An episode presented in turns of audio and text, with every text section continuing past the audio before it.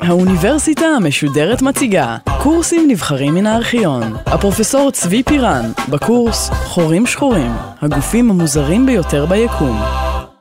בהרצאה הקודמת ראינו שאנחנו מזהים חורים שחורים בטבע על ידי מדידת המסה שלהם, לפי חוקי קפלר, מדידת הגודל שלהם, לפי הזמן שבו אנחנו רואים שינויים בעוצמת האור שמגיעה מהמערכת שבה קיים החור השחור, והשילוב של שני הדברים האלה עם שיקולים תאורטיים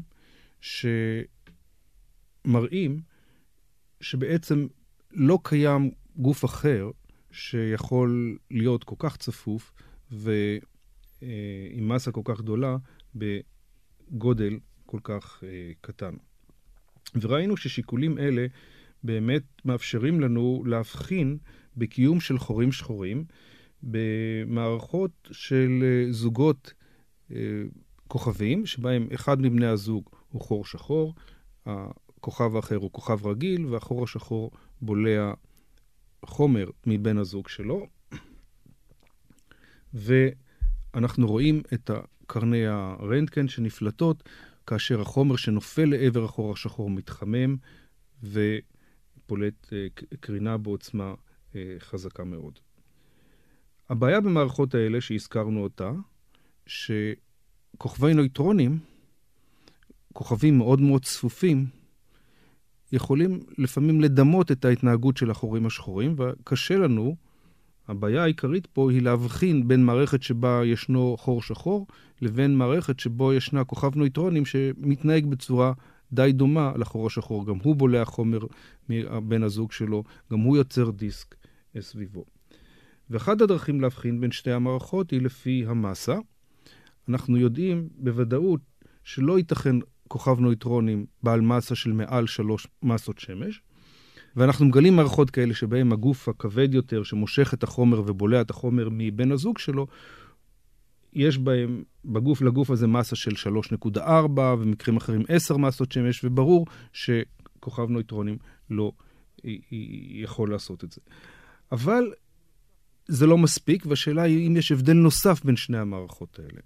וקיים הבדל נוסף. וההבדל נוסף הוא בהבדל העקרוני בין חור שחור לבין כל גוף אחר. כוכב נויטרונים, כמו כל גוף שאנחנו מכירים, יש לו שפה. כאשר אנחנו נופלים על כוכב נויטרונים, בסופו של דבר, בסופה של הנפילה אנחנו נעצר. אנחנו נעצר ברגע שניתקל בשפה של, ה, של כוכב הנויטרונים. בדיוק כמו שכאשר צנחן צונח ו, ונופל, הוא, בסופו של דבר הנפילה שלו נעצרת כאשר הוא פוגע בקרקע. אם הוא עושה את זה עם מצנח, אז העצירה היא אה, הדרגתית. אבל גוף שנופל במהירות על הקרקע, פוגע, וכאן אנרגיית, האנרגיה הקינטית שלו, האנרגיה של התנועה שיש לו, הופכת בבת אחת לאנרגיה אחרת, שאותה אנחנו מכירים אה, לפעמים בצורה מצערת, לאנרגיה של, שגורמת לשברים, לעיוותים, לפליטה של חום או כל מיני דברים אה, כאלה. בדיוק אותו דבר קורה בטבע, במערכות הכוכבים הרחוקות שאנחנו מדברים עליהן. כאשר החומר, בסופו של דבר, מתוך אותו דיסק שעוטף את כוכב הנויטרונים, נופל על כוכב הנויטרונים, ברגע האחרון החומר הזה נעצר, וכל האנרגיה הקינטית שיש לו, כל הכוח של הנפילה שיש לו, נבלם בבת אחת, והאנרגיה הזאת משתחררת בצורה כלשהי ונפלטת לחלל. כלומר, אנחנו מקבלים תוספת של אנרגיה על מה שנפלט מתוך הדיסק עצמו. בזמן המעבר, אנחנו מקבלים תוספת של אנרגיה מהנפילה והעצירה ברגע האחרון. כל זה לא קיים בחור שחור. לחור שחור אין שפה. השפה של החור השחור, האופק, שאנחנו מגדירים אותו בתור השפה של החור השחור, הוא בעצם אזור ריק. גוף שנופל ומגיע לאופק, עובר את האופק וממשיך לנוע באותה מהירות שהוא, שהוא נע בה קודם. המהירות שלו הולכת וגדלה כשהוא נכנס לתוך החור השחור. הוא לא נעצר שם. לא, לא, לא קורה לו שום דבר ברגע שהוא עובר את האופק. הזכרתי כבר את העובדה שכאשר אנחנו מתקרבים לאופק, אין שם שלט עצור גבול לפניך. שום דבר לא קורה. כאשר הגענו ועברנו את האופק, כבר מאוחר מדי. ולכן, ישנו כאן הבדל עקרוני בין מערכות שבהן יש חור שחור לבין כל מערכות, מערכות האחרות, מבחינת מה קורה כאשר חומר נופל עליהם. וההבדל העקרוני הוא ברגע המעבר או באופק עצמו. שבחור שחור המעבר הוא חלק, ללא יצירת אנרגיה על השפה של החור השחור, לעומת כוכב נויטרונים. ובשנים האחרונות, בעזרת אה, לוויין ענק שנעשה שגרה שנקרא צ'נדרה, צ'נדרה, דרך אגב, אה, נקרא, הוא שם החיבה של אה, אותו צ'נדרה סקר שהזכרנו קודם באחד השיחות הקודמות, שהיה המדען שהיה אחראי לגילוים של אה, הננסים הלבנים, להבנה של הננסים הלבנים, ומידה מרובה להבנה ש, שחייבים להיות חורים שחורים. אז אותו הלוויין צ'נדרה מצליח להבחין בצורה הרבה יותר מדויקת בקרינת הרנטקן שמגיעה ממערכות כוכבים זוגיות. וצ'נדרה אבחן דבר שכבר חשדנו בו קודם, שישנו הבדל מהותי בקרינת רנטגן שמגיעה ממערכות שבהן ישנם חורים שחורים, לבין מערכות שבהן ישנם כוכבי נויטרונים. לקרינה שבאה ממערכות שבהן יש כוכבי נויטרונים יש מרכיב קשה, קשה כלומר מרכיב מאוד, אה, בעל אנרגיה מאוד מאוד חזקה, שלא קיים במערכות שיש בהן חורים שחורים. והמרכיב הזה, ניחשתם כבר מאיפה הוא בא. הוא בא מאותו רגע האחרון, מהרגע של הפגיעה של החומר בשפה של כוכב הנויטרונים. אותו מרכיב לא קיים באופן סיסטמטי בכל המערכות שבהן אנו חושדים שיש בהן חורים שחורים. וההתאמה היא מושלמת. בכל המקרים שהמסה גדולה, המסה אומר, ש... שמשיקולים של המסה שהזכרנו אותם קודם, אנחנו יודעים שלא יכול להיות שם כוכב נויטרונים, חייב להיות שם חור שחור. בכל אותם מקרים שבהם במערכת אנחנו חושדים בקיום של חור שחור, אנחנו גם כן מבחינים בחיסרון של אותו מרכיב אנרגטי, וזאת עדות נוספת לגמרי בלתי תלויה, שבאה בעצם משיקולים אחרים, לקיום של חור שחור, או במילים אחרות, כאן יש לנו עדות ישירה לקיום של אופק. לקיום של אותו אזור שנופלים דרכו, עוברים דרכו, ושום דבר לא קורה לנו ברגע שעוברים דרכו, אחר כך זה כבר לא נעים כשאנחנו נכנסים לתוך החור השחור. זה המצב עם חורים שחורים בעלי אה, מסה קטנה, בעלי מסה של אה, אה, מספר מסות שמש. צריך להדגיש שקיימים מאות מיליוני חורים שחורים כאלה בגלקסיה שלנו, את רובם אנחנו לא מצליחים לראות ולגלות. מדוע? מכיוון שרובם לא זוהרים. רובם הם לא זוהרים מכיוון שאין חומר מסביבם, הם לא, אין, אין חומר שהם בולעים, ואם אין חומר שהם בולעים, אין מה שיגרום לאותה פליטה של אנרגיה שתסב את תשומת ליבנו שכדאי להסתכל על האזור הזה, שקיים בו אה, משהו מעניין.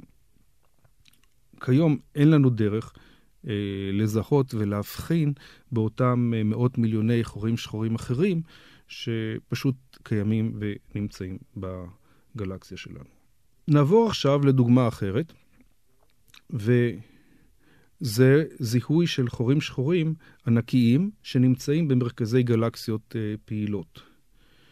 אה, דיברנו על חורים שחורים כאלה, ראינו שהחורים השחורים כאלה בולעים גם הם גז, במקרה הזה לא מבן זוג, אלא פשוט מהגלקסיה שנמצאים בתוכה. החורים האלה בולעים חומר ובין השאר גם כוכבים מתוך הגלקסיה שנמצאת uh, ומקיפה אותם, ויוצרים דיסק עצום של חומר שמסתובב סביב החור השחור שבמרכז ולאט לאט נבלע על ידי החור השחור הזה, ותוך כדי כך המערכת הזאת פולטת כמות עצומה של קרני uh, X, קרני רנטגן, אה, קרינת רדיו גם כן, ולפעמים גם אור אה, בכל מיני אה, צורות אחרות. גם כאן אנחנו עובדים באותה שיטה, באותן שיטות שהזכרנו קודם, לזיהוי של קיום של חור שחור במרכז המערכת הזאת. את המסה אנחנו מודדים לפי התנועה הקפלרית. במקרה של ה... חורים שחורים שנמצאים במרכזים של גלקסיות פעילות, בדרך כלל ישנם ענני גז שמקיפים את החור השחור הזה. בנוסף לגז שנמצא בדיסק, ישנו, ישנם ענני גז נוספים שמקיפים את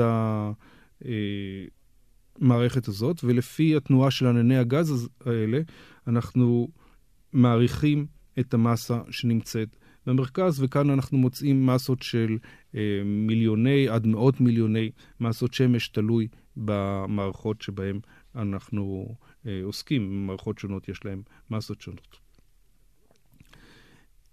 את הגודל של המערכת, את הגודל של החור השחור הזה, אנחנו מזהים לפי השיטה שהזכרנו קודם, לפי שינוי, השינ... מהירות השינויים בעוצמת האור שבאה מתוך הדיסק שפולט את הקרינה. כאן אנחנו רואים מקרים שבהם עוצמת האור משתנה ומכפילה את עצמה פי שתיים תוך זמן של שבוע ימים, או אפילו פחות. הדבר הזה אומר לנו שהגודל של המערכת קטן אה, מ...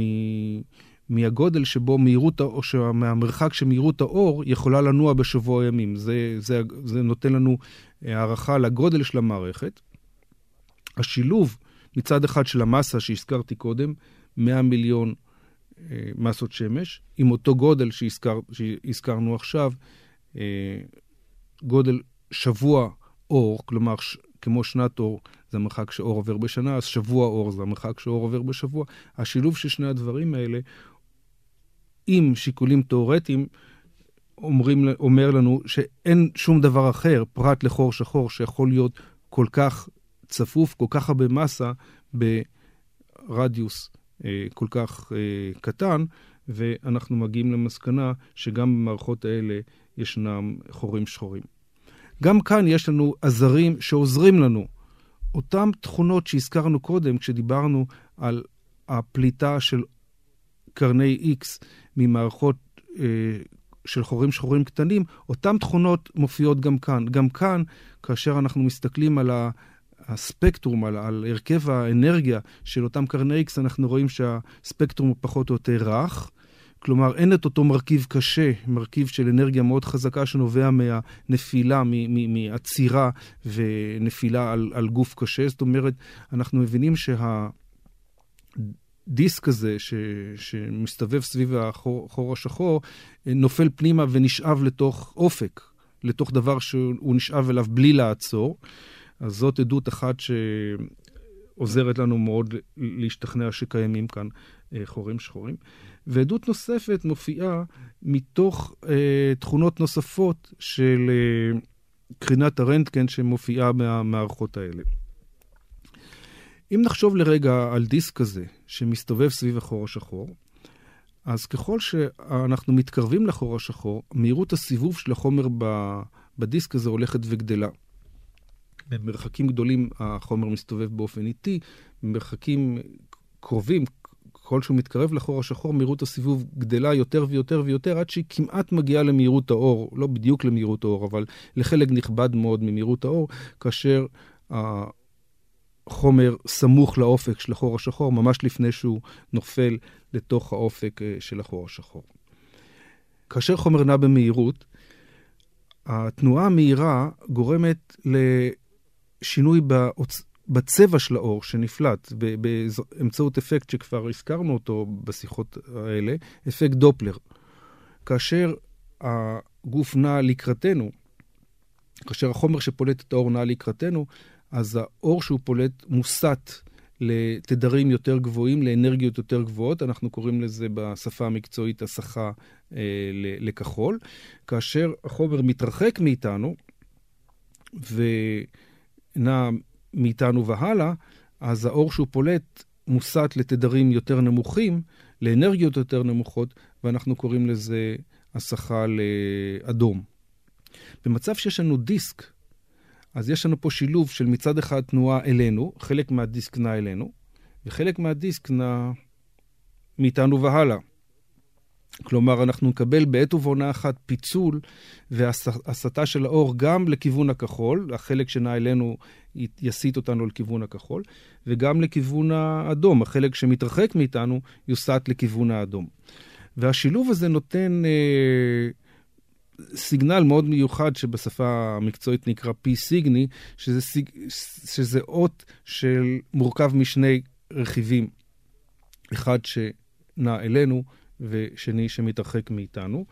ובאמת יש עדויות, אמנם לא לגמרי סופיות, כי המדידות הן מאוד מאוד קשות, אבל בעזרת אותו לוויין צ'נדרה ובעזרת לוויין אה, נוסף אה, שנשלח על ידי סוכנות החלל האירופאית, אה, שנקרא על שם ניוטון, הלוויין ניוטון, בעזרת שני הלוויינים האלה מוצאים אותות עם פרופיל כזה שנקרא פרופיל פי סיגני, שמאפיין תנועה כזאת. בעזרת הפרופיל הזה אנחנו מצליחים למדוד את המהירויות, ומוצאים אמנם שהחומר שאנחנו רואים שפולט את קרני ה-X האלה, אמנם נע במהירות שקרובה מאוד למהירות האור. המדידות האלה נותנות שוב תמיכה נוספת לרעיון שבאמת אנחנו רואים אה, חורים שחורים באותם גופים אה, באותם אה, מרכזי גלקסיות אה, פעילות. כאמור אבל, לא כל החורים השחורים פעילים. לעתים כמות הגז נגמרת, ואז החור השחור נמצא והוא אינו פעיל, ואז יותר מסובך לגלות אותו ולזהות אותו, אבל גם חורים שחורים כאלה אנחנו מצליחים לגל... לגלות כאשר הם נמצאים במרכזי גלקסיות. והגילוי נעשה כאן, והזיהוי נעשה שוב בשיטות שהזכרת קודם. המסה אה, מאופיינת לפי חוקי קפלר, לפי תנועת כוכבים שנמצאים במרכז הגלקסיה. אנחנו מסתכלים, וכאן הטלסקופ החשוב ביותר שעושה את ה... המדידות האלה הוא טלסקופ החלל האבל, מסתכל על מרכזים של גלקסיות, נוח כמובן לעשות את זה בגלקסיות אה, קרובות, ומודד את מהירות הכוכבים שמסתובבים במרכז הגלקסיות. במקביל, האבל מודד, וכאן באופן ישיר, את המרחק הזוויתי, את הזווית בין כוכב, כוכבים שמסתכלים עליהם לבין מרכז הגלקסיה, ומתוך ידיעת המרחק בינינו לבין הגלקסיה, אנחנו פשוט כאן באופן ישיר מחשבים את המרחק בין אותו כוכב, בין אותם כוכבים שמסתובבים לבין אה, מרכז הגלקסיה שמדובר בה. ושוב, השילוב של מדידת המסה באמצעות אה, חוקי קפלר, ו... מצד שני, מדידת הזווית לפי ה... ומתוכה מדידת המרחק, השילוב של המסה והגודל, אומרים לנו שישנה כאן מסה עצומה. שוב כאן, שוב אנחנו מדברים על מסות של מאות מיליוני מסות שמש, בתוך רדיוס מאוד מאוד קטן, ושוב באים השיקולים התאורטיים שאומרים ש... אין אף גוף אחר שיכול להיות כל כך, להכיל כל כך הרבה מסה ברדיוס כל כך קטן, וכאן אנחנו מסתפקים בעובדה הזאת, אין לנו כאן עדויות נוספות שתומכות ב... ומאשרות את התיאוריה, ואנחנו משתכנעים שישנם כאן חורים שחורים. השיטה הזאת עובדת אה, לגבי חורים שחורים ממרכזי גלקסיות אחרות, ובמיוחד ובאופן ספציפי היא עובדת לגבי חור שחור שנמצא, החור השחור שנמצא במרכז הגלקסיה שלנו. כאן ישנה בעיה שאולי קשורה בדבר שהזכרתי אותה בתחילת ההרצאה. בינינו ובין מרכז הגלקסיה קיימת ערפילית. פשוט ענן גז שחור שדי מכסה את מרכז הגלקסיה ומקשה מאוד על התצפיות לכיוון מרכז הגלקסיה, ולכן כל התצפיות הן קשות יותר בגלל אותו ענן שבינינו ובין מרכז הגלקסיה. אבל למרות הענן הזה, מה שאנחנו עושים, אנחנו עוקבים במדויק אחרי תנועת כוכבים, וכאן במרכז הגלקסיה שלנו פשוט המעקב הוא אחרי כוכבים בודדים, כוכב כוכב, לא... פשוט תופסים כל כוכב ומנסים לשחזר ממש את המסלול שלו. מתוך שחזור המסלולים האלה, אנחנו מזהים, מצליחים לזהות את המסה, שהיא בערך כמאה אלף אה, מסות שמש, יחסית לגלקסיות זה חור שחור די קטן, שנמצא במרכז הגלקסיה שלנו, וגם את המיקום שלו, ואנחנו מצליחים לזהות את המיקום למרות שהמיקום כאמור מוסתר על ידי אותו ענן אבק. וככה אנחנו מזהים את מה שנמצא במרכז הגלקסיה שלנו.